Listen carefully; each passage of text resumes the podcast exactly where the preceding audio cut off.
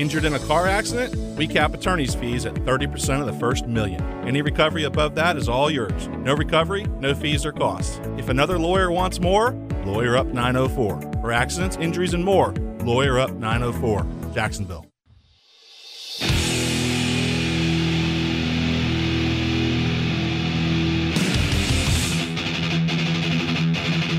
Let's go into the night with Rick Ballou on ten ten X L ninety-two point five F M.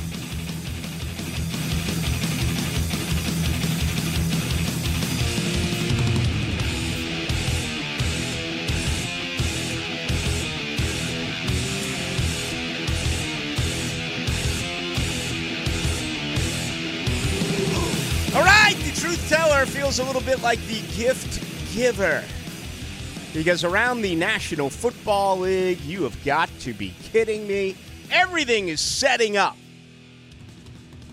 for the Jaguars to continue this role tomorrow night, then a week from Sunday, and then follow that up with the home finale against the Tennessee Titans. If you have not heard, reports are now out. Ryan Tannehill, done for the remainder of the year. Um... He had been struggling as of late anyway. This feels like the passing offense, and Tennessee has been totally, completely non-existent. It is the worst offense in the N F L, and that's something to say considering, as you all know, they have one of the better running backs in the game. And I, I would say that through the first seven, eight, maybe nine games, when you look at King Henry, he was the only running back that was being thrown around with four or five quarterbacks for possibly going out and winning the M V P. He has struggled. Yeah, he went north of one hundred yards against Jacksonville a couple of weeks ago. We remember he had ninety-six of those in the very first quarter, but Jacksonville only allowed two yards rushing from him in the third and fourth quarter combined. I think he ended up with like one hundred twenty-one or one hundred twenty-three, something like that. So when it was all said and done, um, you know, Jacksonville able to contain the run, and, and that is huge because now when you look at the New York Jets and how they won their game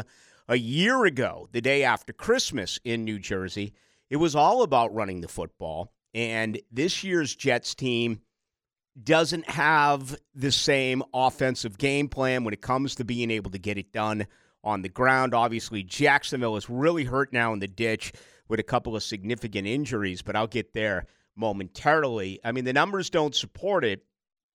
Tennessee averages eighteen point two a game. Uh, the Jets, who you get tomorrow night, average twenty point one a game. You just look at those teams, and it's totally opposite from what we just witnessed three days ago, where I thought it would take thirty to win it. It would have taken thirty-five, right? Jacksonville dropped the forty-burger, as our buddy uh, Tim Brando likes to say, a forty-burger, and they never look back, getting it done in overtime. Health and, you know, everything. This game is all about the things that you cannot control. Health, logistics, the intangibles, they really come into play before this football game tomorrow night. A little bit of Jets money. They're a one-point favorite over Jacksonville. Of course, we'll have everything for you beginning at three o'clock tomorrow, all throughout the game, early into the wee hours of a Friday morning as well. All right, the very latest for Jacksonville, and it, it basically goes as expected. Uh, Cam Robinson, I was told today, actually did have surgery on his knee, on his meniscus, and that happened earlier today, so you were aware of the fact that he wasn't going to play anyway throughout the remainder of the regular season, and it appears that he is lost uh, regardless of how far this football team does go. Defensively, they're in the ditch. This becomes a problem. You know, you look at a former Jet and what you wanted out of Foley Fatukasi and, you know, or, or Foley Fatukasi, excuse me, he's not going to be able to go with the ankle. And, you know, I spent a lot of time this week uh, discussing James Robinson, and he's been inactive.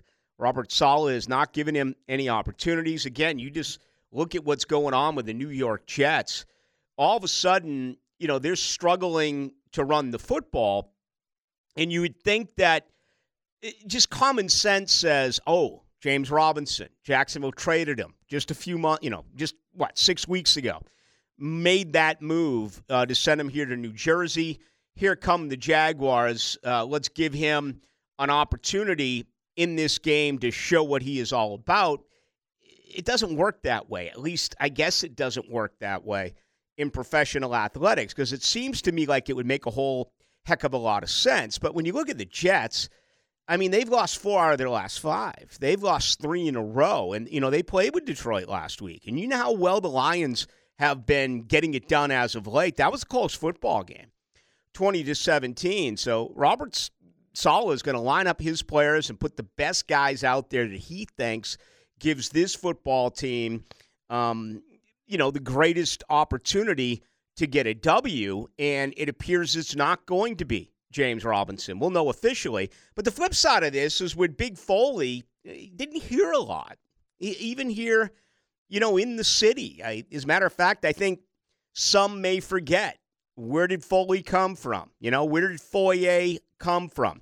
Where did a Jacksonville native in, in Darius come from? I, I, I think we're so measured on the draft that when you bring in key free agents, you may forget where they came from. Where, where did Roy Robertson Harris come from? Where did Rayshon Jenkins come from? Where did Shaq Griffin come from? So you kind of catch my drift on that, and it's it, it's just the way of the world. If you're not really a huge name, I mean, Foye Oluokun led the N F L in tackles last year in Atlanta. He's leading the N F L this year in tackles for the Jaguars. I just don't think enough has been made out of it on the other side with with Fatukasi, but here's my my point on it, all right? They're hurt all of a sudden. They really are. And I'm very interested on what they're going to do on game day, all right? I have openly wondered about the very end of their healthy game day roster. And I got to tell you, I, I, I feel like um, in some circles, I should do some research and go from team to team to kind of find this out. I haven't. It's not because I'm lazy. I just, I don't know why it is. But my, my point is, when you look at the bottom of the roster for Jacksonville, you know, they burn Snoop Connor, who gives you three plays. And I understand he's a special teamer. They give you Luke Farrell, who gave you three plays. And again, I get the fact that he's a special teamer. Dan Arnold gave you seven plays last week. Uh, last week. Tim Jones gave you nine snaps last week. Jamal Agnew was absolutely phenomenal. I mean, the guy was on the field for ten snaps. There were five times, you know, he actually touched the ball five times. There was an incomplete pass. So sixty percent of the time that he's on the field, the ball is coming to him. And he has been magnificent. Again, I've kind of termed him Duval's V J, uh, Vinny Johnson, from back in the days when he came off the pond in Detroit and would spell either Isaiah Thomas or Joe Dumars. He was instant offense. That's the way I look at Jermichael Hasty. And Chris Manhertz as well, who I think in a game like tomorrow night, he only had sixteen snaps in the victory over the weekend against Dallas. I, I can see Manhertz getting many more, because I kind of envision a sloppy track in a ball game where running the football and stopping the run is going to be very important because of the field conditions, because of the way that Mother Nature is going to present this one. I'm not saying that we're still not going to see big plays and opportunities by both Trevor Lawrence and Zach Wilson. For the record, I love Jacksonville's chances no matter which way you look at this game.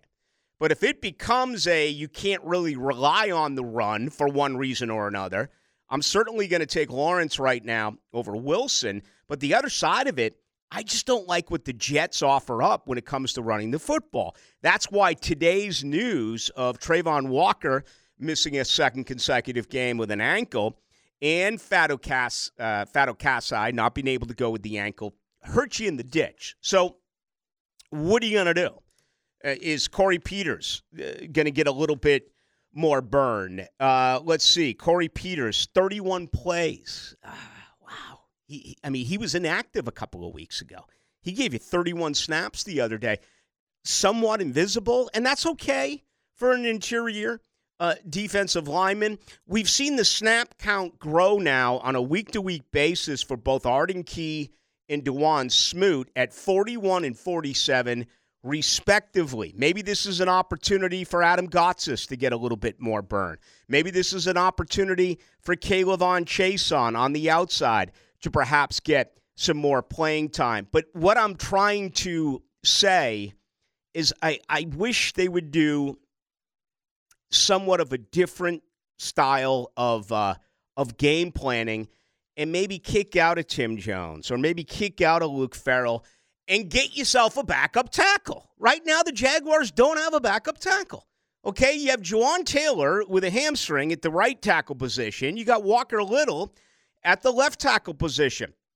If someone gets hurt, my guess is it's Cole Van Lanen, who is a guard by trade. You got Coy Cronk down on the practice squad. Are you going to bring him up? Uh, they brought, what, Bobby Massey in for a look yesterday. They didn't sign him. Uh, you can't possibly tell me that you're going into this football game with only two healthy tackles. I mean, what is this team going to do? So I'm still, you know, eyes open, ears open over the next twenty-four hours to see if the Jaguars end up making a transaction. The backup offensive lineman right now on the roster, Blake Hance, he's a guard. Cole Van Lanen, he's a guard. And that's it, okay? That's seven deep. They're going to have to bring someone up. My understanding is if something, you know, and say what you want about Taylor. The guy went out, and then the guy came back in with a hamstring, and he played. If he was to go down in, you know, awful temperatures tomorrow night, it's going to be just over freezing, and, you know, that is my understanding. It's going to be a wet rain. It's not going to come down a little bit where we could get snow, which would certainly be more entertaining Uh, to watch, but at this particular point, you know, it's all about finding your way through a victory. Um, you want the surface to be the best that it can. If the hamstring goes, I got to believe it's Cole Van Lanen as your starting right tackle. So, yeah, that that uh, that's slightly um, uh, that's just awful. There's really no concerning. other way to say it. There's no other way to say it, and. Yeah, I'm just trying to figure out what this team is doing here. And we, we've been bragging about them. We've been crediting them, and they deserve it all. But I see what Jay Tufele did again last week, and, and all of a sudden this team is begging for some depth along that defensive line. And, you know, what other moves are are they going to make? I, I'm examining the practice squad right now. You have Jeremiah Ledbetter as a defensive tackle. Okay, they did re-sign Tyree Gillespie today, who was cut earlier in the week. They brought him back to the practice squad. You have Nick Thurman as a defensive tackle. So, you know, th- those are the two that you have who are flying with the team on the practice squad. And, and not to be redundant, the guys down, you know, on the practice squad as far as offensive linemen are Darrell Williams, who's a center, Coy Cronk, who is a legitimate offensive tackle, and then Jimmy Murray, who was listed as a guard. So that's where this football team is at this particular time. You know, and, and I spent a lot on this because if you go back to last year's game, New York, what they were able to do, if you forget, on the ground was just incredibly damaging to Jacksonville. In this game, the Jets ran it thirty-six times for two hundred seventy-three yards. Now, Jacksonville, unfortunately, has been on the other side of giving up two hundred-yard rushing games the last several years. And whenever that happens, you know what the end result is.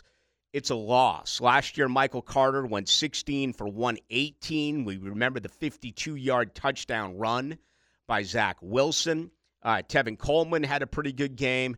They're not nearly the same rushing attack this year. So I like Jacksonville in their chances against the Jets, even though Jacksonville is down a couple of key guys on the defensive line. All right, a few other things. Uh, on the other side, we'll hit this. The Jets are beaten up too. All right, and the biggest story there is with Quinnen Williams. He is their best player. He is a superstar. Okay, he's very good against the run. You remember him, a top pick out of S C a couple of years ago. His brother Quincy was here for two years. He's playing very well uh, for the New York Jets. Doesn't get the recognition of his brother. Uh, Williams has eleven sacks this year. You're not going to find out until ninety minutes, until kickoff tomorrow. So what? Game is expected to start around eight fifteen. We're not going to know until, you know, again, ninety minutes away as to whether or not this guy can play. And and this is huge. And, you know, I'm like you. you you'll, you'll do whatever it takes to to get your team a victory, but you don't ever want to see some guy get hurt and have him not be able to play. But my goodness, look at everything that is happening now in and around Jacksonville, um, particularly with Ryan Tannehill, who apparently is gone for the remainder of the season in Tennessee. You know, I said it Monday and I said it Tuesday. I'm certainly not going to back away from it now.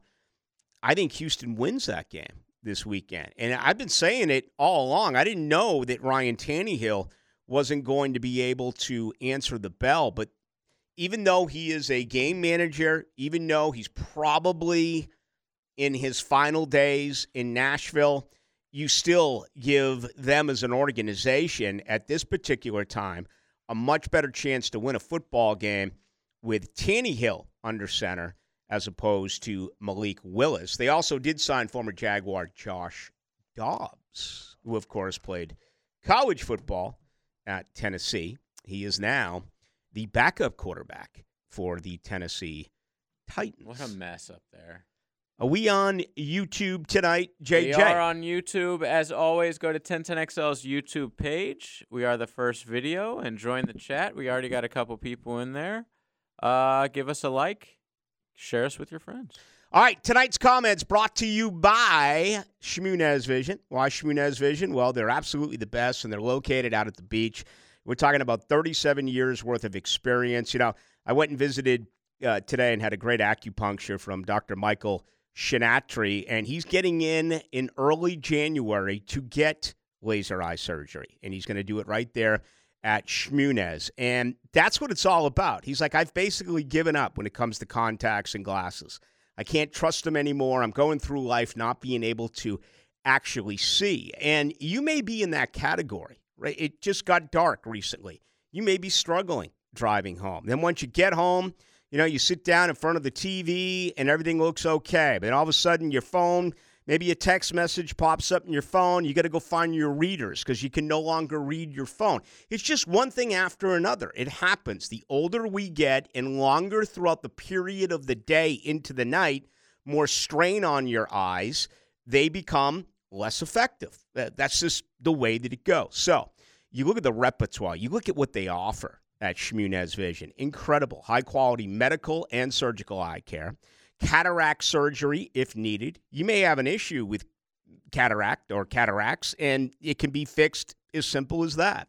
All refractive surgery. And again, with Doctor Catherine Shmunez, you're talking about more than thirty years of laser eye surgery. So call them today, two nine nine, two nine zero six, or go to shmunez vision dot com. Care you can see. Best way to get a hold of us is on the text line, brought to you by Lifetime Enclosures. That number is six four one, one oh one oh. Next to J J, my name is Rick Ballou. We go tonight till eight o'clock. Oh, yeah. Santa Claus is in a little bit of a Christmas mood. There's Prosser screaming at Joe once more. E T sipping Hennessy. Rick Ballou checking F S U scores, and Frangie singing songs off-key. Kind of ironic, huh? Into the Night with Rick Ballou on ten ten X L ninety-two point five F M. God help us. Helps to make the season bright. Helmets and heels, those voices aglow. Take us to the stars on Tuesday night. It always smells good uh, on Tuesday night after the Helmets and Heels, ladies. You Please. Love a, a nice songwriter. Right after I would put Dan Hicken up there with the best. Of as far as songwriting yes, or, or vocals? Songwriting. Yeah. Did he write this? I don't know. I, no. I think him and Tom Fridley have like a, a Paul McCartney, John Le- John Lennon type relationship where you never really know who wrote it. They both get sucked. They hate each other? Is that what you're saying? They both get credit, so I'm not sure. No. Thank you for another one, Dan. Another winner. It's um, yeah, it's uh, you know, and th- there are times where when I get a lot of cocktails in me, I love doing the karaoke, and that's fun. But serious stuff like that, I just, I just don't know. And you know, he can, he can does a good job. I'll, I'll give him some credit there. He does a decent job. And you mentioned um, McCart- uh, McCartney and. Who'd you say, Lennon mm-hmm. or Harrison? Well, was... didn't didn't Lennon and McCartney, like, most yeah. of their songs They split are, credits. Yeah, exactly. Yeah. Even if one of them wrote it, they still split it. Yeah, they split it. And, you know, because I, I was reading the other night, I wasn't even aware of this. I'm reading a book now on uh, Fleetwood Mac with, uh, with Mick Fleetwood. And, of course, Patty Boyd was with George Harrison. Then she left George Harrison to go with Eric Clapton. Mm. And there's been a ton of songs written about Patty Boyd, including Layla and Wonderful Tonight and Bell Bottom Blues and a, wow. Something by the Beatles. Those and others. Those are all written about the same lady? Oh, yeah. Wow. Yeah, this this this she young must lady have been was spectacular. She was well-traveled. But her younger sister was married to Meek, uh, Mick Fleetwood twice. And I didn't know that until last night. So there you go. I find myself reading more and more about rock and roll, a little less about uh, sports as of late. Not sure why that is. Hey, with that said, though, what a sad story today with Franco Harris, and just how ironic, you know, how ironic that is. That getting ready to celebrate the fifty years of the Immaculate Reception, you know, back in the day where very few saw it. Um, You know, historically speaking, they still don't have the replay. You know, they didn't have all the camera angles. I guess it was just N F L Films uh, back then, or whoever ran the particular game. You got to remember, in that era, I mean, look at the first Super Bowl. It was on two networks at the same time, and they didn't even get a lot of ratings. It was like N B C and C B S had it. They both ran the Super Bowl, okay? We're not even allowed to say Super Bowl anymore. Do you realize that? The big game. The N F L and the N F L Mafia, if you want to have a Super Bowl party, you will get fined is as a radio station if you are caught saying, come join us this Sunday. It's the ten ten X L Super Bowl party. We're going to be – you're not allowed to say that. That That's how things have changed. The first ever Super Bowl – again, you had two different broadcast teams and two different, totally different entities that that actually did it. But think about the halftime show. You know, they used to do like marching band. It was Up With People. Yeah, Up With People did a, a lot of them. Yeah, now it's like part of the ninth consecutive year. Ninth consecutive. Now look at Miss Ballerina. She's back for her ninth straight Super Bowl halftime performance. She. During the when she's not with up with people, she's a waitress over at Al's Diner. Yeah, nowadays, who knows what's it's like out. forty-five minutes. They pay the artists like millions, or actually, they don't pay the artists. I, I learned that last year because it's such a boom for them that they're willing to do it for free. But it's a whole, you know, you know who does it. Who is it now? Let me look it up. I mean, I remember some great ones like U two and Prince. Um, yeah, Prince was great. Uh, you, you know, the Who did it, and they were massively criticized. Rihanna. Wasn't last year like Snoop Dogg? Didn't they have Snoop Dogg like blowing yeah, a bone? So I, like I, right on the, he was smoking dope right on the field. Remember so that? I bet with my bookie that you could, that Snoop would be smoking during the halftime performance. And I lost the bet because on T V they didn't show up. But the next morning it was all over Twitter that he was like crouched down behind the stage, like getting high during the show. Well, maybe that should so teach some of the books yeah, to, exactly. to avoid some of these absurd props. Yeah. Yeah, this year it'll be Rihanna. That do come up, you know, particularly for the Super Bowl. Uh, but this is a big blow for, for for old school football fans, you know, you think of the and, and when you grew up in that era of the seventies, I I think for the most part, and it may have been different down here because of the Miami Dolphins and the success they had in the very early seventies. But I know that growing up in Boston, you were either a Pittsburgh fan or you were going the other way and you were a Dallas fan. And it was considered one of the greatest rivalries of all time. And it it's so weird because they were in different conferences. And, of course, you know, Pittsburgh dominated. They won four Super Bowls in the seventies. They had two Hall of Fame wide receivers. They had the best center, arguably, ever in Mike Webster. They had a four-time winner at quarterback in Terry Bradshaw and, you know, Rocky Blyer and then Franco Harris. And then you had the Steel Curtain defense. Yeah, I still remember the three linebackers, uh, Jack Lambert and Jack Hammer in the Hall of Fame. Andy Russell was spectacular. Mel Blount was, you know, one of the first real big, imposing, physical, meet you at the line of scrimmage defensive backs back when there were totally different rules, when you were allowed to legitimately, you know, beat the tar out of Drew Pearson or Tony Hill or Golden Richards or whoever it was going to be that was going to line up. But this is like a, a massive uh, hit, historically speaking. And I've heard so many great things said about Franco Harris. I wish I could comment on that. I don't believe I ever have interviewed him. I've interviewed a lot of great Steelers, but I, I don't think I ever I ever did uh, with Franco. Um, and he was beloved in Pittsburgh. You know, he played at Penn State. He stayed, obviously, uh, in Pennsylvania uh, for the majority of his career. He was a big guy, six two, two thirty. I mean, he used to get picked on a little bit for running out of bounds. He kind of had the Eric Dickerson in him, that if there's going to be contact, should I pick up the other, the extra half yard, uh, yard, whatever, or should I save my body and run out of bounds? But uh, it's a big blow, and it's just uh, amazing to me that here it is happening a couple of days before this huge celebration. I want to say the N F L Network, I was watching them this morning, they have like a big scheduled deal on Friday, like a, a you know, a, a big operation, a whole documentary on the Immaculate Reception. Do you remember that? Bradshaw, he looked like Trevor Lawrence the other day. He avoids pressure. I think it's like Matuzak and Sistrunk and guys like that. And he fires the ball. And, and Jack Tatum, the same guy that we talked mm-hmm. about a few months ago, who was responsible for the Darryl Stingley hit, which left him paralyzed. And that is a great sports book that I read many moons ago, and I do recommend it. It's called the uh, They Call Me the Assassin by uh, by Jack Tatum. Tatum's the one who had the hit.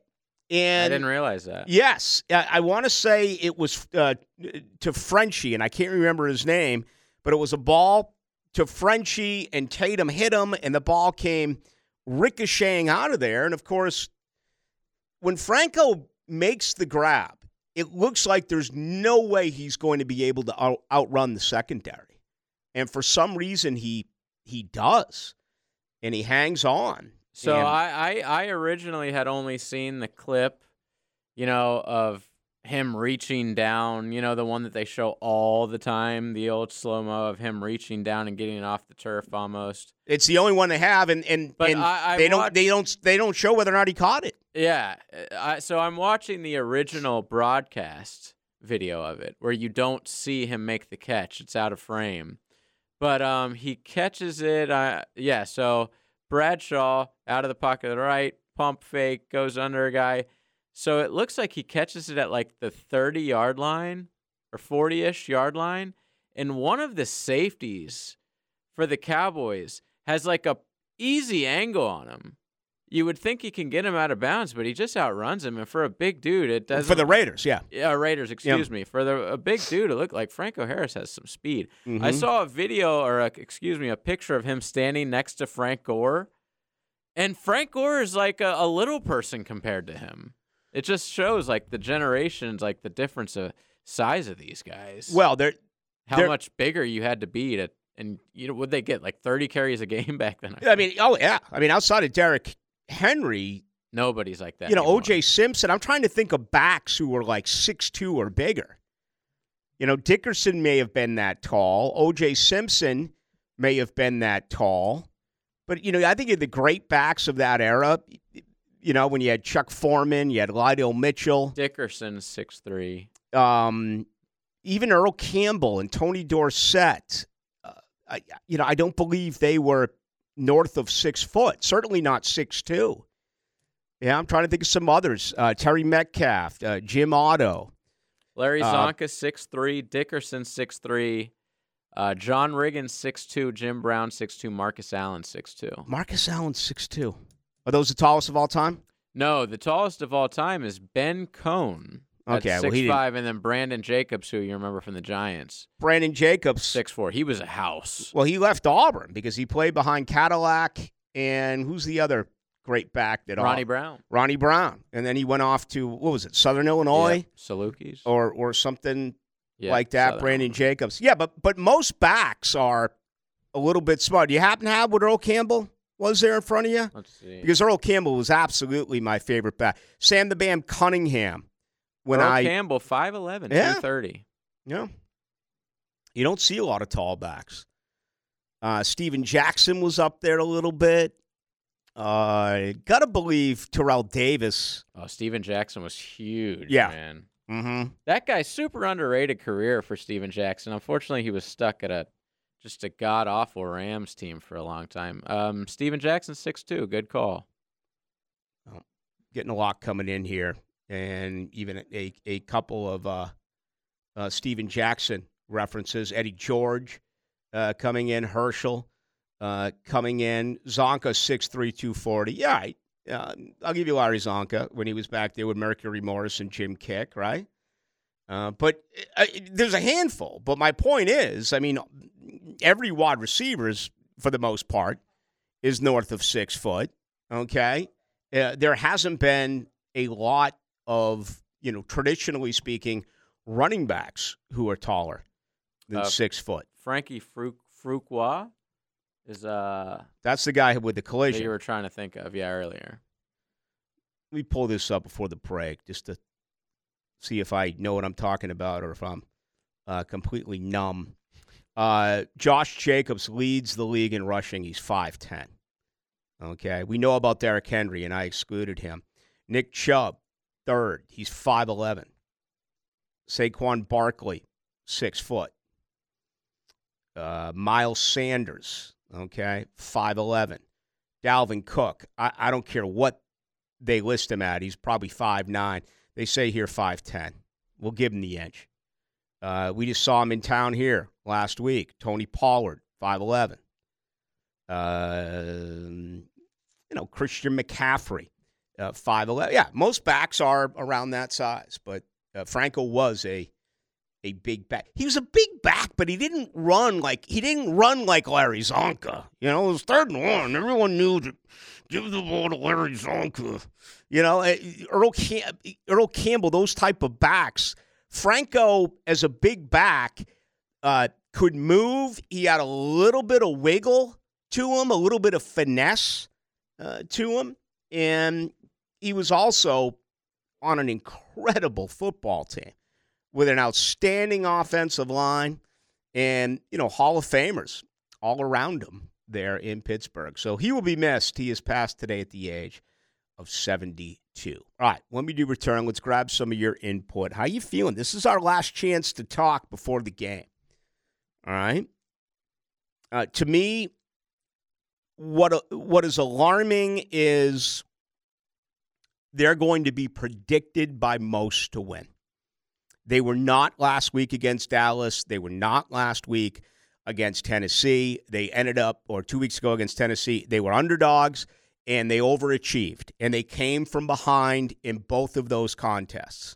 What about tomorrow night, where during the pregame show, when all the studio analysts and everyone makes their picks, you're going to get a lot of Jaguar picks. And does that have any effect on them as a team? I, I don't know the answer to that question. But the point I'm making is this game, to me, feels more like a trip to Detroit than it does, you know, going to Los Angeles or like it did going to Nashville. Do you feel me on this or do you disagree? Either way, let me know. Best way to do so is on the text line brought to you by Lifetime Enclosures. That number is six four one, one oh one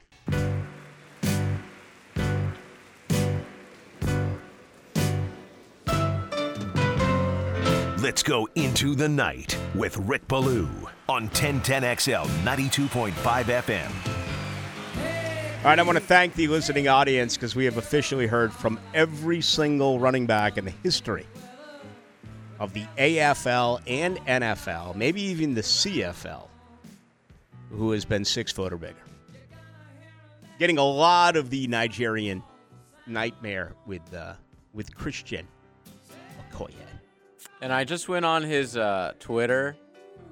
Dude, the guy, first of all, from September tenth, he posted a picture with The Rock. He looks bigger than The Rock. Like, the guy's ripped. Yeah. Diesel. He looks like he's thirty-five years old. Really? Congratulations, yes. He was back That's there with the Barry with Ward. These, like, Barry former... Ward was a pretty big back. Yeah. I'm not, I don't know any of these eighties guys. But I, when they get out of the N F L, there's one of two things that happen. They get so out of shape. Or they look like that. Right. Congratulations. There's no in-between with these dudes. No, and, you know, I mean, most of them end up in coaching or broadcasting. Mm. Others, if you were, if you were in that platform, you would think that along the way you would make the right connections. So when your career comes to an end, you understand that most of your life is is still ahead of you. I mean, most N F L players' careers are over by the age of twenty-five, twenty-six. The average life expectancy of an N F L career is like three and a half years. So let's say you get out of college at twenty-one, twenty-two. Brother, you're done by twenty-five or twenty-six. Yeah. And I don't care how much bank you have.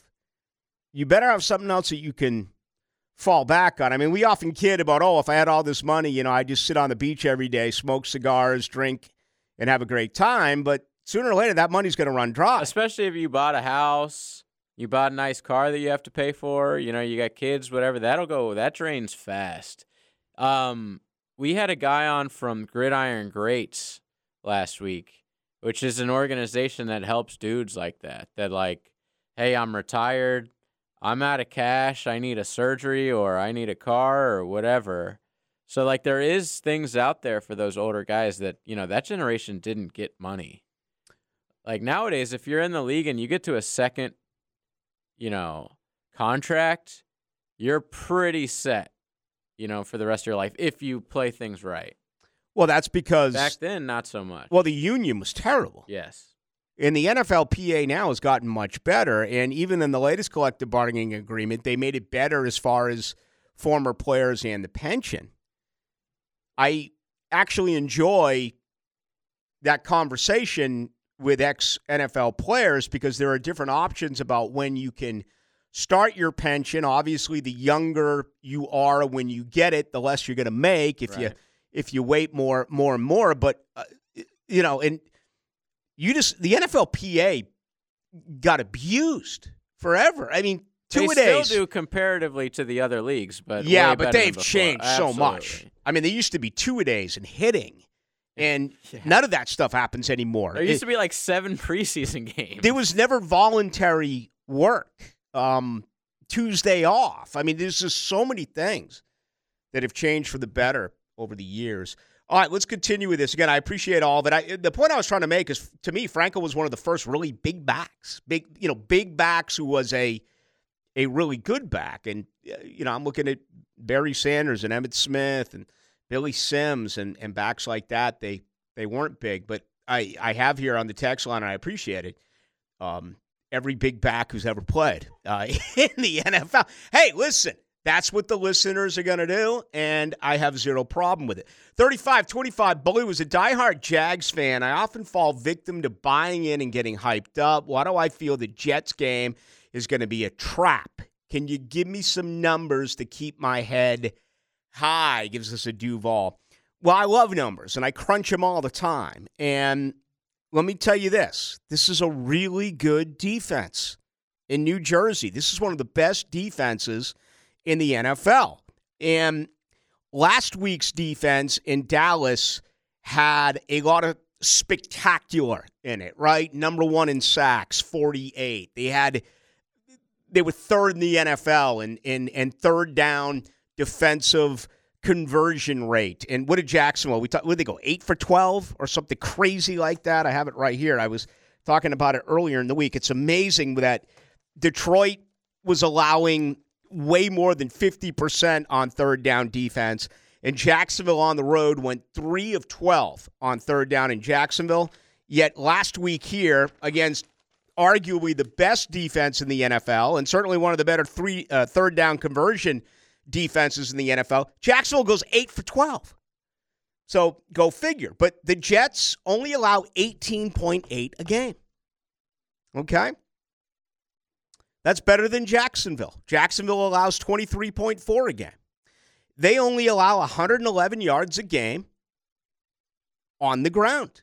And they only allow one hundred ninety-three point nine yards a game in the air. The, the Jets' passing defense... Let me see it right here. The Jets' passing defense is... Where the heck did you... Uh, well, that's offense, Ballou. Come on. The, the computer's going a little bit helter-skelter. Um, they're third. They, actually, they're fourth. The, the, the Jets are fourth in passing defense. one hundred ninety-three yards a game. That's all they allow. And, you know, I know that there's always a way that you can... cookbooks, you know, it's a seven and seven team, and you could say, well, teams get way out ahead, so they're going to run the ball, so the rushing numbers will be bigger, and the passing numbers will be lower because you're not forced to pass in the third or fourth quarter. That doesn't apply here, because look at their rushing defense. They're top ten as well, one hundred eleven yards a game. It's a really good defense. Problem with the Jets is they are limited offensively, and, oh, by the way, the numbers can lie here with New York, because they do average more than twenty points a game. But they aren't running the football now the way that they once were. Just over one hundred yards a game. Uh, passing two hundred thirty yards a game. And we know that they've had multiple quarterbacks, and obviously White is out. I didn't even get into their injuries. Three of their wide receivers are not going to play. Okay? Officially out. Let me find this for you. As a matter of fact, let me get to that to begin our Our second hour. I, I pulled this up to uh, defend a point uh, that I was making a little bit earlier. Oh, what the heck did I do with that? Uh, here it is right here, okay? I remember this exact grid last week. Out of the ten that were featured, one out of the ten picked Jacksonville. The other nine selected Dallas. Here we go. Game preview picks for tomorrow night. There's ten here. I believe it's the N F L Network. I'll just give you their last name because they give me just their first initial. Rank, the Jets. Daniel Jeremiah, Jaguars. Nice. I think it's Colleen Wolfe, right? Jaguars. Uh, not Brant. This is Grant. Uh, Grant, Jaguars. Uh, Patra, Jets. Gordon, Jaguars. Maurice Jones, Drew. We know him. Jets, twenty-three nineteen. Disgrace. All right. Edholm, Jaguars. Sessler, Jets. Shook, Jags. Six to four, Jags. That's my point. More, so that is what this game becomes a part of. And by the way, this is what the entire transition becomes a part of. How many times have we said this over the years about Florida State and Florida and Miami? I mean, Florida State, nine and three this year, but they should have beaten Wake Forest. They should have beaten North Carolina State. When a team really takes a turn for the better, you beat the teams you are supposed to beat.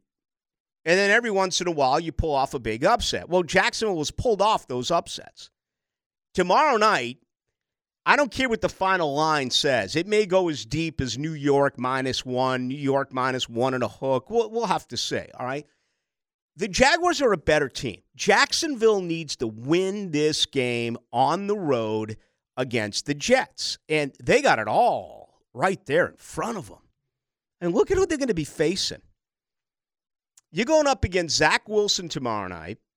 Then you're going to be going up next Sunday against the combination of Jeff Driscoll and Davis Mills.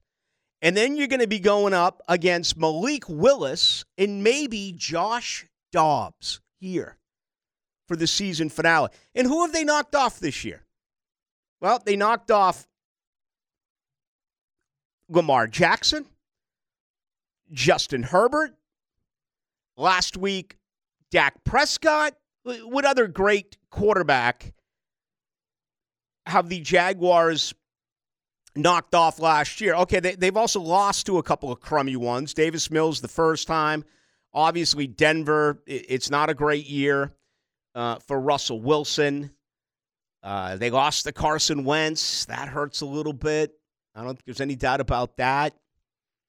Uh, that's basically it. One other one other announcement today as well. Indy, they're they're they're benching Matt Ryan. They're going to Nick Foles. And I guess the Ellinger project is, is that's over. He's done. So we may I didn't have, even realize Foles was on the team. We may have a Nick Foles Jeff Driscoll matchup Sunday. Christ. I think it's going to still be Davis Mills. Yeah, because he looked decent last week. How about if it came down to big Nick Foles? To who does Indy have left? They're, they're kind of like the missing equation and all this. And boy, man, they blew that thirty-three to nothing lead. I don't know how you can. You know get what's back funny? Off if the they would have won that game, you know, the Jags obviously hadn't played yet. They would have had a half game lead on. The I know. And it, last week I was issued drug tests because I, I actually came out and said that I was more concerned about Indianapolis than Tennessee. I was so convinced a week ago that Tennessee was dead, and they are dead. So the Colts could play spoiler. Um, they, they got play at, Monday yeah. night. They play the Chargers at home, and then the next week, uh, January first, they play the Giants on the road. The, t- the last right. game of the season is the Texans. Doesn't matter. They're basically a non-factor. The only thing they can do is knock would-be possible wild card teams out, which if is you, fun. If you look at the Chargers and you look at the uh, the Giants. All right, let's get ready for our second hour. six four one, ten ten, best way to get a hold of us on the text line. That is brought to you by Lifetime Enclosures. Great to have you with us. My name is Rick Ballou. Tonight we're with you till eight.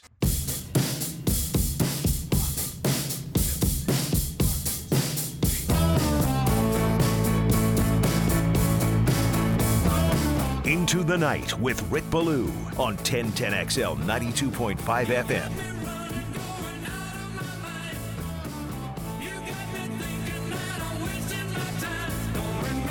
All right, no Philly Godfather tonight. He is with his mother, and they're doing all that holiday stuff. He'll join us next week.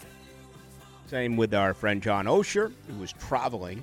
We'll get back with uh, with Johnny O. Wish him both a Merry Christmas. Jacksonville, three starters out. Cam had surgery today on his knee. It's the opposite knee of the torn A C L. I had quite a few people ask me that. This is the different knee.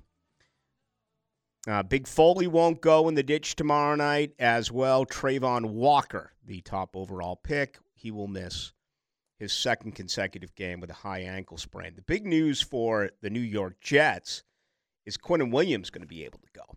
All right, they're already without Jeff Smith and Denzel Mims as wide receivers. We know Mike White is definitely out. It's going to be Zach Wilson. They have some other injuries I'll go through as well. Uh, coming up here in just a little bit. twenty-nine sixty-five says Ballou. Jackson was actually third, the third best offense in third down completions. All right. Uh, so it's three and three. There's a damn close game. Uh, Jacksonville's impressed this year, uh, defi- you know, with their third down conversion rate. Uh, right now it's up to forty-two percent. They're seventy-four of one seventy-six. That is marked improvement from a year ago. The problem with Jacksonville is they're one of the worst third down defenses in the N F L. They're four points worse. Uh, defensively right now, they allow forty-six point eight two. They got to clean that up. But I think you know it as well as I do. This is a bend but do not break defense. And when you really look at these type of numbers and, and try to compare what's working and what's not working, a couple of things really, you know, really stick out number one, there's there's a there's a difference of seven in the turnover takeaway ratio. All right? When you have a game that is expected to be as awful as the conditions are tomorrow night, perhaps the one number that you can look at more than any other that will define who wins and who loses is the turnover to takeaway ratio. Right now, Jacksonville, plus four. Right now, New York, minus three. Okay? That's a difference of seven. You talk about their offense. Let's take a quick peek here, okay? Just talked about the Jaguars, their improvement this year. They're making forty-two percent of their third down conversions. It's all about down and distance, right? Jacksonville, too many times over the years, they have found themselves third and six, seven, eight. When you get to a third and one, third and two, hmm, your chances of getting a first down are going to be that much better. This year, the New York Jets, thirty-five percent is what they are making on third down. So you can, if you can get them in third and some distance and get them to three and out, all right, they're they're fifty percent on fourth down or just below it. They're ten of twenty-one. Uh, but he, here again, here here's so when you when you look at the numbers, because these are numbers that are huge, and you know I I learned this a long time ago. This, this went back. When I really studied gambling, and I was there, there were certain numbers that were so important to me, and and rushing to pass, pass to rush was huge, uh, huge. Time of possession was enormous. Uh, average per play was big. Certainly, red zone scoring efficiency. I mean, last year Jacksonville was just over fifty percent. I need to get their latest numbers this year. Let me see if this particular uh, site has it. But, you know, settling for three as opposed to scoring seven is a dramatic difference. And I think it's one that is often overlooked by just the the casual gambler. You know, the casual gambler is going to take a look at the injury report, maybe study the weather, and then they're going to go on a hunch. But if you really dive into the numbers, to me, third down offense and third down defense is a major factor in a bet. So the Jets get thirty-five percent of their third downs. The Jaguars, defensively, they allow forty-six, forty-six point eight percent of third down uh, conversions, okay? That's a little scary. Where where do you fit that number in? thirty-five and forty-six. It's it's not promising. It's it's obviously right around forty or forty-one. You, you do the flip side on all of this, and you go to Jacksonville and what they're able to do offensively on third down, where they get it forty-two percent of the time. You look at the Jets' defense. What do they do? Jets defensively, again, a very good third down conversion, thirty-eight percent. Now you can. That's why people. I mean, they, they run this stuff through computers, and they, they get far deeper in it. And you know, they'll take you down to third and distance and how successful you are, third and one compared to third and six, third and seven. To me, that's a little bit of overdoing it. Uh, but I, I have a feeling, you know, I I really do, that when we look at who wins this game tomorrow night, I think the two numbers that will tell us why are turnover takeaways and third down conversion rate. Agree? Disagree? You make the case about any game that that's going to happen. But I don't hear – I mean, you produce another show as well. Do, do you hear a lot of talk about third down conversion rate? No. Uh, X L Primetime, a lot less stat-based show than this one. But they got a lot of talent. I, I need to I need to fall on numbers in order to get through no, this, this vigorous that, that, two-hour that's show. That's a massive thing. You know, like last week, both defenses were pretty terrible, I would say, in that game, obviously. Like, I think the Cowboys had, they were like nine of thirteen at one point on third down. The Jags were just about the same. That's so massive, man, to be able to keep a drive going. You know, keep the defense on the field. That's that's huge. And, yeah, it's not something that you hear other people talk about. And turnovers, I mean, that that to me is luck. I don't even really, like, turnover stats, s- specifically fumbles, so much luck involved with that. Mm-hmm. Um, it's hard for me to take that too seriously. But interceptions I definitely look at. Dallas was number one in the N F L in sacks with forty-eight. They got one sack last week. That was Parsons. Parsons had twelve pressures. Here come the Jets. They have thirty-five. That that's a good defense. Um, again, only one sack. Now, the offensive line has changed, as you know. Walker Little at left tackle. Jawaan Taylor not one hundred percent at right tackle. For what it's worth, they allow thirty-nine sacks a game. The Jets have given up a lot of sacks. Maybe the opportunity is right for a huge game tomorrow night again for Arden Key and Duwan Smoot. Josh Allen has gone consecutively now, uh, two straight games with a sack. Do, do we perhaps see a little bit more in interesting conditions where they send Alua Khan or they send Devin Lloyd or or they send Chad Muma? Uh, could there be some sort of exotic blitzes drawn up tomorrow night by Mike Caldwell? I, One of the I don't know. few good things about Zach Wilson's game is he is quick. He is slippery. Um, a lot more so than Mike White. So even if they get to the quarterback, I could see some plays of him getting out of the pocket, and that's the one thing that scares me about Zach Wilson. Literally the only thing is him getting out of the pocket and be able to chuck one downfield. Yeah, and he can also move. Look what he did last year. Yeah, eighty, fifty-some yard touchdown run. We look at his numbers, so I'm going to grab a couple of calls here. So let me see his numbers here compared to last year. You know, he's only played eight games. His completion percentage is down. I mean, he completes fifty-four point nine percent yeah, of his passes. He stinks. Crying out loud. I mean, that's like Anthony Richardson stuff. Wasn't Richardson like fifty-three point nine? fifty-four point nine. Six touchdowns, six picks. He's got a quarterback rating of seventy-five point three. And, okay, he's run it twenty, twenty-seven times for one hundred one yards. That's not bad. fifty-three percent completion for uh, A R this season. And he's got a fifty-four point nine. He was fifty-five point six a year ago, fifty-four point nine. You know, we were all, I know I was, all over Trevor as far as, hey, listen, you got to improve in your completion percentage year one to year two.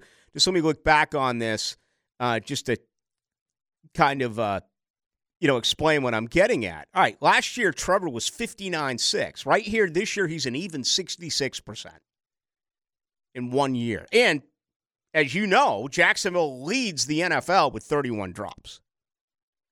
You add those thirty-one, and I'm, I'm sure you can make this case for about every team. Not thirty-one, but, you know, most teams have it in the teens or maybe in the twenty or so drops. Not thirty-one. That's too many uh, for Jacksonville. Kevin is up.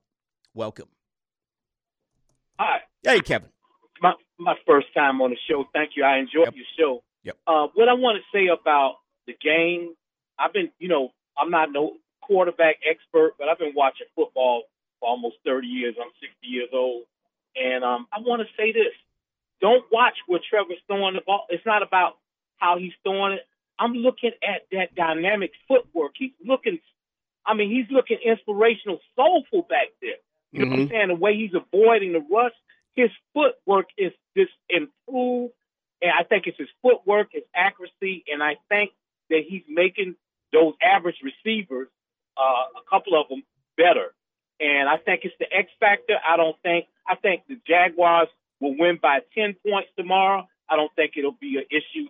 I think the Jaguars outright will beat uh, the Jets. Trevor will drive the ball downfield in the bad weather. I think Doug Peterson will have them prepared for this This inclement weather game. They did some wet ball drills this week, and I think uh, I think we'll just keep seeing Trevor uh, uh, make witnesses out of all of us. I think he's the X factor this whole year. I think they could win out and go in the playoffs.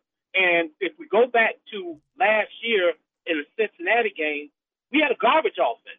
Our offense is better this year. We don't have a number one receiver, but that may be the stick that gets us through these three games, is because no one can key on anyone. Trevor spreads that ball out everywhere.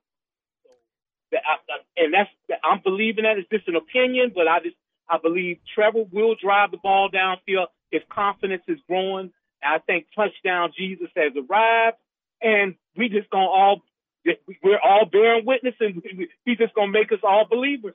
Thank you, Kevin. Happy holidays to you, and you make a lot of good points. Yeah, some people may not realize this. Do you understand that Zay Jones right now has more receptions on the year than Christian Kirk? Oh, yeah. He's got seventy-four, and Kirk's got seventy-three.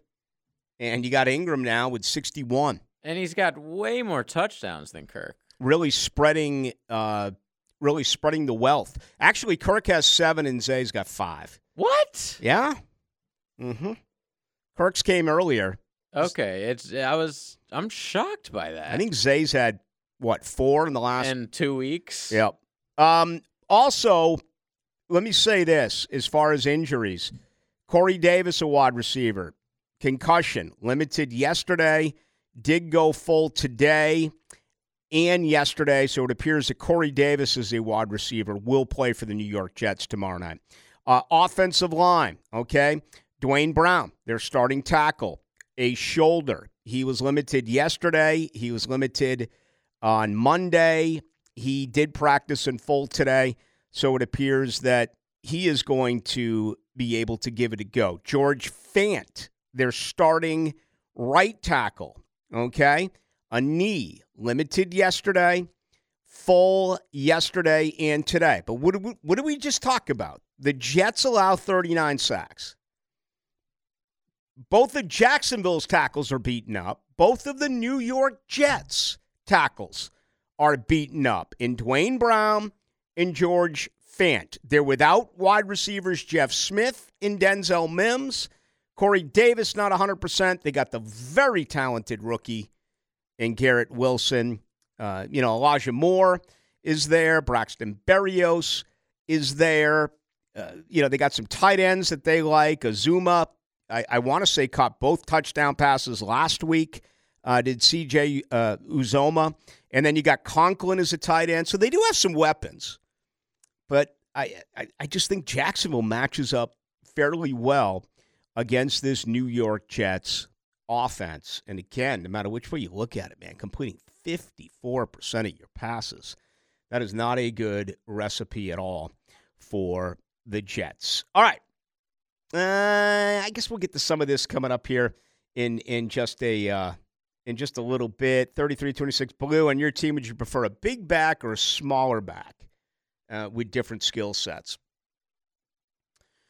The Tom Coughlin era, obviously a big back. I, I kind of feel that would have been the case with um, with Gus and with Marone. I know that Doug Peterson had a rotation of backs, including LeGarrette Blount, who was a big back. But I think kind of the twitchy guys is what is best for Doug Peterson. And, you know, it's working right now for Travis Etienne. It's amazing how Twitter freaked out on him last week. You know, he had the early fumble, and I tweeted out his, you know, the, the major thing he's going to have to fix in the offseason is fumbling the football, and then all of a sudden people are like, he's terrible on blitz pickup, he can't do this, he, he's got no vision. All of a sudden you look up, the guy goes north of one hundred yards and, and bounced back. I am a little surprised that he has not been a bigger factor in the pass game. Only twenty-seven receptions so far. I thought, you know, fifty, sixty. I really did. I, I thought that they were going to be huge numbers for him when it came to receiving the football. And I still think that that is going to grow. I mean, look, it, it took Ingram a little bit to get going. You know, I was asked about Evan Ingram a month ago. Are they going to re-sign this guy? And at the time, he was averaging just over three receptions a game. And I'm like, you're paying him nine million dollars for three receptions a game. And can you do better elsewhere? Well, all of a sudden, he's proven every, all the naysayers wrong with this. He stayed healthy. For the most part, he's caught all his footballs. He has five drops on the year, which is not uh, spectacular. But still, it's uh, it is an improvement for him. And then you look at what he's done over the last three weeks, man. Eight, uh, twenty-four receptions, two hundred sixty yards, and three touchdowns. Or two touchdowns. It's like all of a sudden, It's like, wow, yeah. You better find a way to keep Evan Ingram in town. All right, we got much more to do. Good to have you with us. J J's here. My name's Rick Ballou. We'll be here with you tonight till eight o'clock. Then it's Hawker Nation. Rocking around the Christmas tree at the Into the Night with Rick Ballou on ten ten X L ninety-two point five F M. All right, we're off tomorrow night because of Jaguars football. We will be back Friday, six to eight, out at Mister Chubby's Wings in Ponte Vedra. Hopefully, celebrating a Jaguars win. We'll have two-for-one drafts out there, two-for-one pitchers, domestics. That obviously does include Miller Lite. My buddy Danny Van Sickle is here. He is with the Electrical Training Alliance. Happy holidays to you, Danny. How are you doing, buddy? I'm good. You're back from Vegas. You I look am. all uh, refreshed Vegas, and all that. Vegas! Yes, yes, it's a very good time. Even though I know it was a business trip for you, things went well. It was. It was. Got to meet some good contacts out there and did some training when I was out there and uh, come back here geared up for uh, for our holidays and for our new apprenticeship classes. Yep. Now, when does that all start? So we just got done interviewing in earlier in December. Uh, we decided on our amount. We took in two classes, and they will start in January. Man, that's fantastic. We'll yep. get to that uh, more on that coming up here. Did you make any future bets on the Jags? You should have. No, I didn't. Didn't make any bet. Yeah, I, mean, I didn't. It, it's amazing. So you saw at least one game on the road, and you were back here now to see what uh, did take place this past Sunday, and, of course, there's a game tomorrow night. What do you make of this enormous turnaround by the Jaguars? Amazing. I, I when we were watching the game this past week, uh, you know, we whenever they whenever, when the Cowboys went up by two scores, I was like, you know what? It was nice while it lasted. Yep. Uh, Jaguars really hadn't been known for their defense, and I just figured, even though the offenses really came around over the last you know month or so, uh, I didn't think they were going to be able to keep up. And adjustments were made uh, on the Jaguars' end, and uh, the scores didn't come as easily for Dallas. Turnover helped. Jaguars getting fourteen points, I think, in three minutes. Also had a lot to do with it, too. Completely changed the complexion of the game, getting that turnaround. Um, didn't look good to begin with. I got, I got to be honest. I'd like to sit here and say I knew the Jaguars were going to win it the whole time, but I didn't. I did think, though, that it wouldn't be a blowout. I figured Jaguars would come back in the second half, make it close. They could use it to build on. Uh, but, of course, the result that we got was uh, spectacular. A lot of resiliency, too. I mean, E T N coughs it up, comes back, plays well. Uh, there was obviously a mistake on that route when uh, Trevor threw his first pick and and two hundred four attempts, but tried to make a play and had the huge fumble. Yet the defense did their job, aided by terrible play calling with Mike McCarthy and, and Kellen Moore. And you turn around, you drive the field, you set up for a field goal, then you win in overtime. Um, I don't care who the coach was or who the quarterback was. Pre-Trevor Lawrence, this team does not do what they did a couple of days ago. It doesn't. And I think that I think Dallas probably got a little complacent. I think that whenever they went up and they were like, you know what, it's the same old Jaguars. Yeah, they're a little bit better this year, but, you know, we've got a great record. We're about to win this division. Let's just kind of not do anything crazy this second half. They're not going to be able to stop us. Let's keep on like we're going. It's the same old Jaguars, maybe slightly improved, but, I mean, we're the Cowboys. Let's keep doing our thing. Let's get this victory. It's a road victory, regardless of who it is, and let's get on out of here. And I think that by the time the Jags had evened it up and then caught up to them in the second half, I think the momentum had completely switched to Jacksonville. And Dallas, they did have a sense of urgency, but by that point, it was just too late. And you saw the urgency on the Jaguars. The um, sounds of the Jaguar uh, last night was really a, a great video. And I, everybody really should watch it. To watch how the assistant coaches were talking to the players on the sidelines, they never gave up. And mm-hmm. once that momentum went back Jacksonville's way, um, Dallas couldn't do anything about it, really. You know, Dallas, so much star power. If you were to just throw them all into a pool and say, take the top fifteen players, my guess is ten or eleven maybe Dallas Cowboy players. I mean, they're that good of a team. Yet you look at them and they have the true number one wide receiver, even though he's a slot guy, and CeeDee Lamb. You turn that around and, and you look at Jacksonville. It, this is starting to create fits for defensive coordinators because it's not like they have the true number one. One week it's Zay Jones, the next week it's Evan Ingram, the next week it's Christian Kirk. Yet you have Marvin Jones making big plays. You have Jamal Agnew making big plays. You're getting contributions from really everyone. The way how the league is set up is the really good teams just have a dominant alpha, right, as a wide receiver. And then they got some other guys who can take advantage of the double teams that number one is going to get. And that, you know, that the N F L is a copycat league. So a lot of teams are designed that way. The Jaguars aren't. So they don't have that number one dominant alpha, but the guys that they do have are better than a lot of teams' twos. So what happens is if you're game planning, you're going to put, you know, a safety and the cornerback on the number one player and then take your chances with everybody else. When the opposing defenses play the Jaguars now, they truly don't know who put, who to put the double on. If you put it on Zay, uh, Christian's shown that he's going to get a lot of catches. Marvin Jones, every single game, at least makes one really good catch that puts him in a great position and makes him in a timely manner. And I think that I wouldn't be surprised if you started seeing more teams starting to go that way and have maybe not that dominant alpha. Listen, everybody wants them. If you can get them, that's great. But if you don't, um, all's not lost if you got some really good guys behind them. Well, they may not be alphas, but they're getting paid like alphas. And for the most part, the three that we're talking about have, have now absolutely really produced with obviously a lot of football left. Still three more games. Danny Van Sickle with me. Uh, one of our biggest sponsors is uh, the Electrical Training Alliance. Um, I always preview in a game, try try to look at things a little bit differently, maybe a little bit of zen, if you will, or or perhaps not. I don't know. But the last two weeks, they're dogs, and they snapped that streak in Tennessee. Dallas has a lead, man. I mean, they come back twenty-seven to ten late in the third quarter and win a game. So they, they get two big knockouts against teams that I think most believe would knock them off. Now, for me, this becomes a, all right, you're going to get picked. The national media, most of them, or at least more than half of them, are going to say Jacksonville is going to win tomorrow night in New Jersey. How does this team now learn to handle winning games that they're supposed to win? All you can hope is that they just keep that fire. You hope that they don't get the syndrome that, that Dallas got. And, hey, we got this under control. Let's just kind of get on cruise control and get on out of here.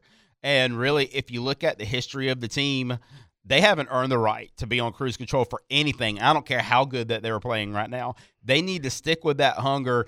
And, really, the really good teams out there, whenever they smell blood, they don't let off and let their prey die. They mm-hmm. finish it off. So, hopefully, teams like the Jets – that they're playing against, Houston, they should be. How in the world they keep losing to Houston, I have no idea.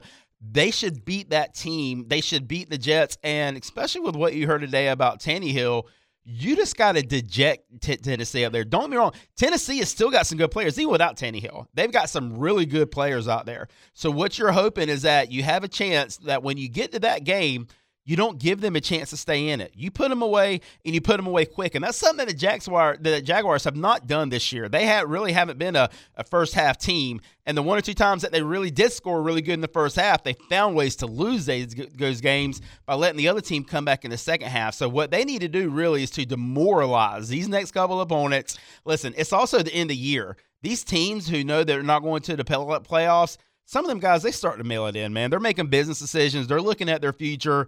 And if you look at the teams they're playing, Houston, New York Jets, they, they're not going to be. I mean, the, the New York Jets have a chance, but nobody really considers them a serious playoff team, right? So it's with their quarterback carousel that they have. So you got to hope that you play these teams.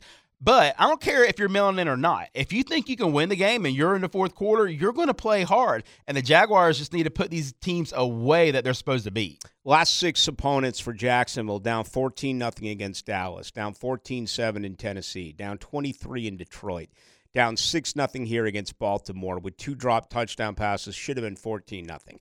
Down twenty nothing to K C, down seventeen nothing here against the Raiders. Obviously, they came from behind to win it. Last year, I was in New York on Christmas Day. They played the day after. They went to New England the week after on New Year's Day. They were there for both holidays. You had an interim coach.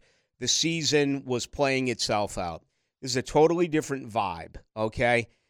Zach Wilson completing fifty-four percent of his passes. Next week, it's the combination of Davis Mills and Jeff Driscoll.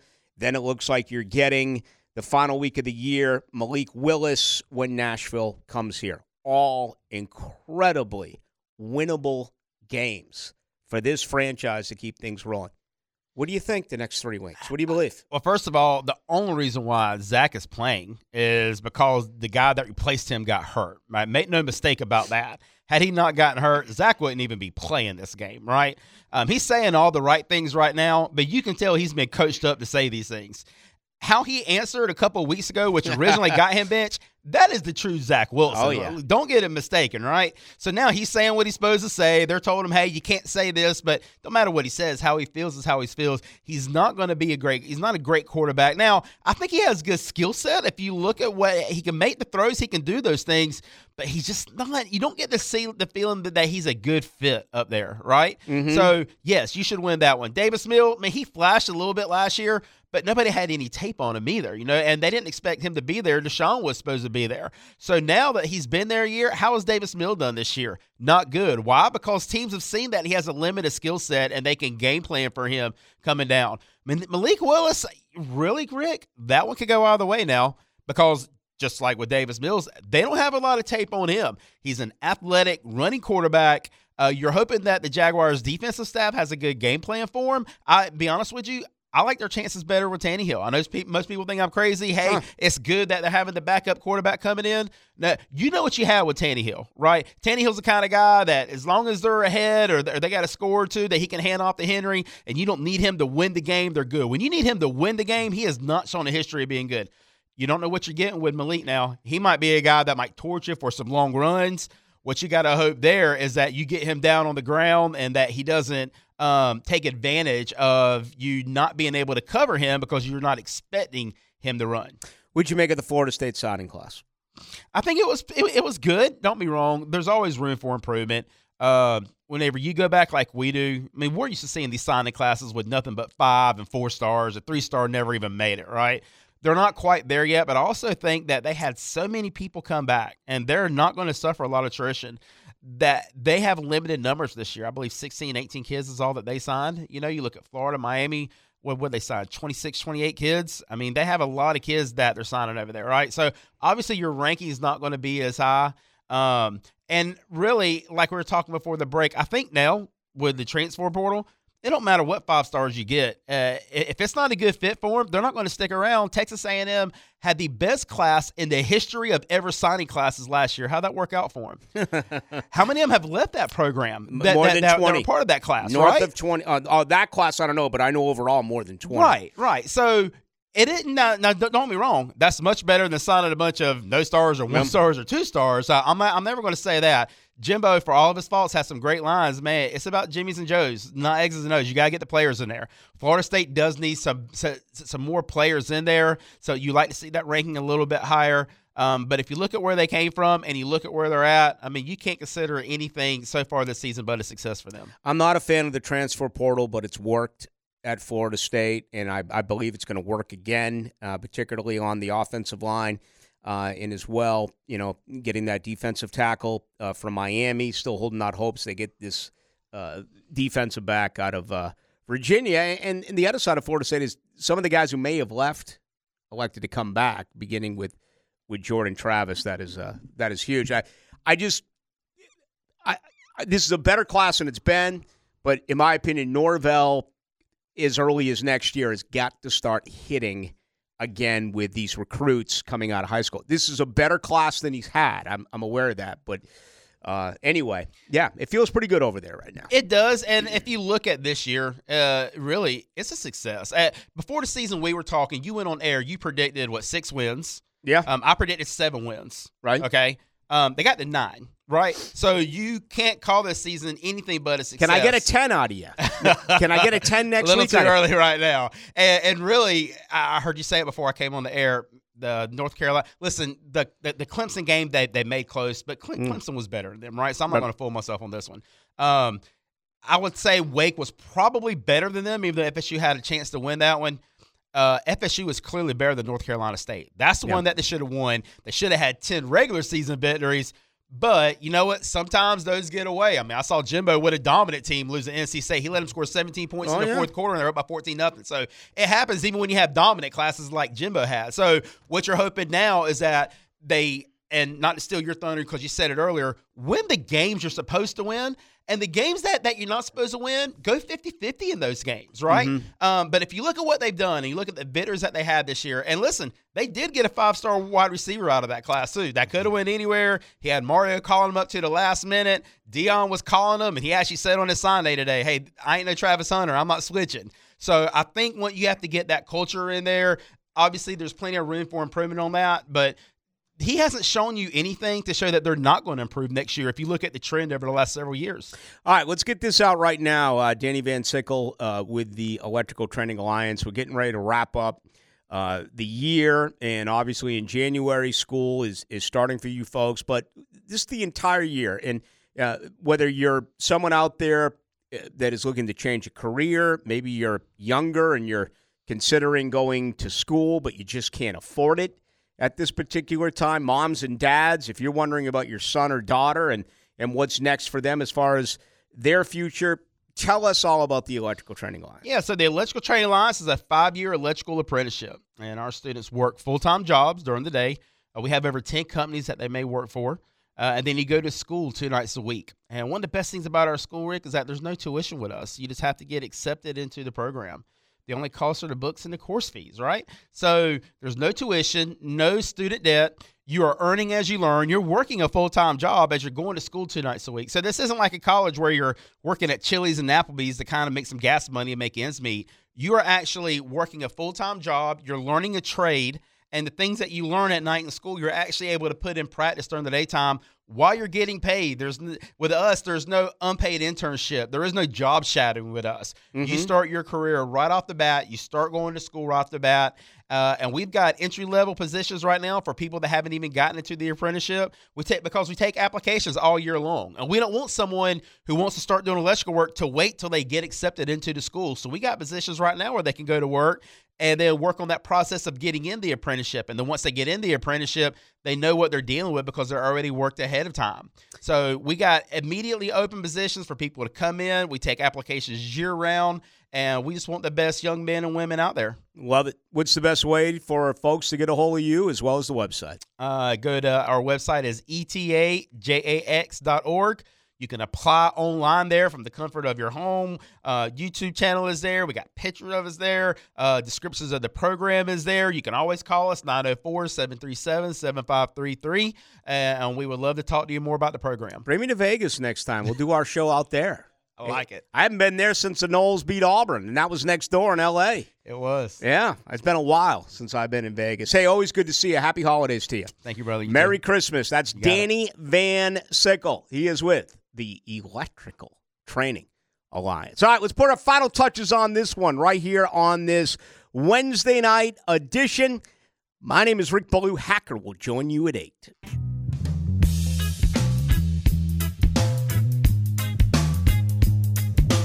Into the Night with Rick Ballou on ten ten X L ninety-two point five F M. All right, final moments. Thank you to Danny Van Sickle. That is a phenomenal company. So check them out, the Electrical Training Alliance. A little bit more of a money dump on this Wednesday. All of a sudden, this line, which opened even Jacksonville in New Jersey against the Jets, has gone to one and now one and a half. Wow. The total in this game is thirty-seven. Amazing. So they're expecting a very low-scoring game. You know, twenty points absolutely could win this game tomorrow night. All right, let's give our uh, let's give our picks on it. I'll I'll let you go first. We're back on Friday. We'll have our official picks. We'll be out at Mister Chubby's Wings in Ponte Vedra Beach from six to eight. Obviously, will not be on tomorrow night because of the Jaguars football game. But you're up, J J. How do you see this game tomorrow night? Yeah, quickly, we had some people on the text line asking about it. The game will be on local T V if you don't have Amazon. It's going to be on Fox tomorrow. Oh, that's right. I was wondering why they were asking. Is that whole streaming deal? Yeah, a lot of people don't have it. I wonder if Al Michaels is going to bitch tomorrow night. He's actually got a pretty good game. I'm So I guess they're going to use Al Michaels' broadcast, but on local Fox. It's going to be weird. Um, but I love the Jags in this spot. Honestly, I don't think the Jets have much of a chance unless it's like the weather's terrible and they're getting a few fumbles, return one for a touchdown, make it really ugly. I think the Jets' offense is terrible. I think Zach Wilson's going to have a bad day, and I think the Jags win by multiple scores. What is going on tomorrow night with T V? Because I heard someone earlier say that Pacelli's doing it on T V. Oh, so maybe there's a local broadcast. Mm. I thought I heard I'm Brooksy. Not sure. I thought I heard Lauren Brooks say that earlier today. Could be true. See, that's what happens when I listen to this station not under the influence of anything.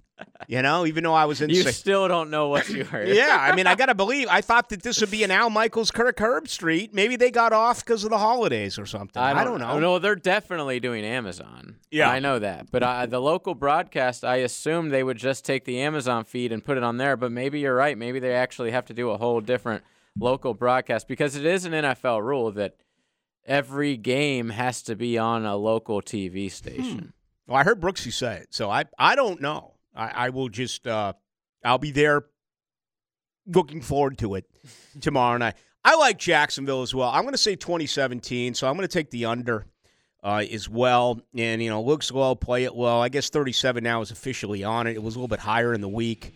I just think this really is a low-scoring game tomorrow night, and some terrible elements. But Jacksonville's rolling. They're a better team than the Jets. And, you know, kind of like what Danny Van Sickle said a few moments ago, feel free not to be down fourteen nothing in this game. Feel free to get something going on in the first half and, and don't have to rely on making spectacular plays in the fourth quarter and, of course, last week in overtime. But I do like Jacksonville. Give me the Jags twenty to seventeen. All right, that's going to do it. The next time I speak with you, uh, you'll get me somewhat tomorrow on the radio broadcast team, but the next show will be six to eight out at Mister Chubby's Wings, Friday night out in Ponte Vedra. Thank you to Danny Van Sickle, among others. Our producer is J J. My name is Rick Ballou. I will talk with you Friday at six.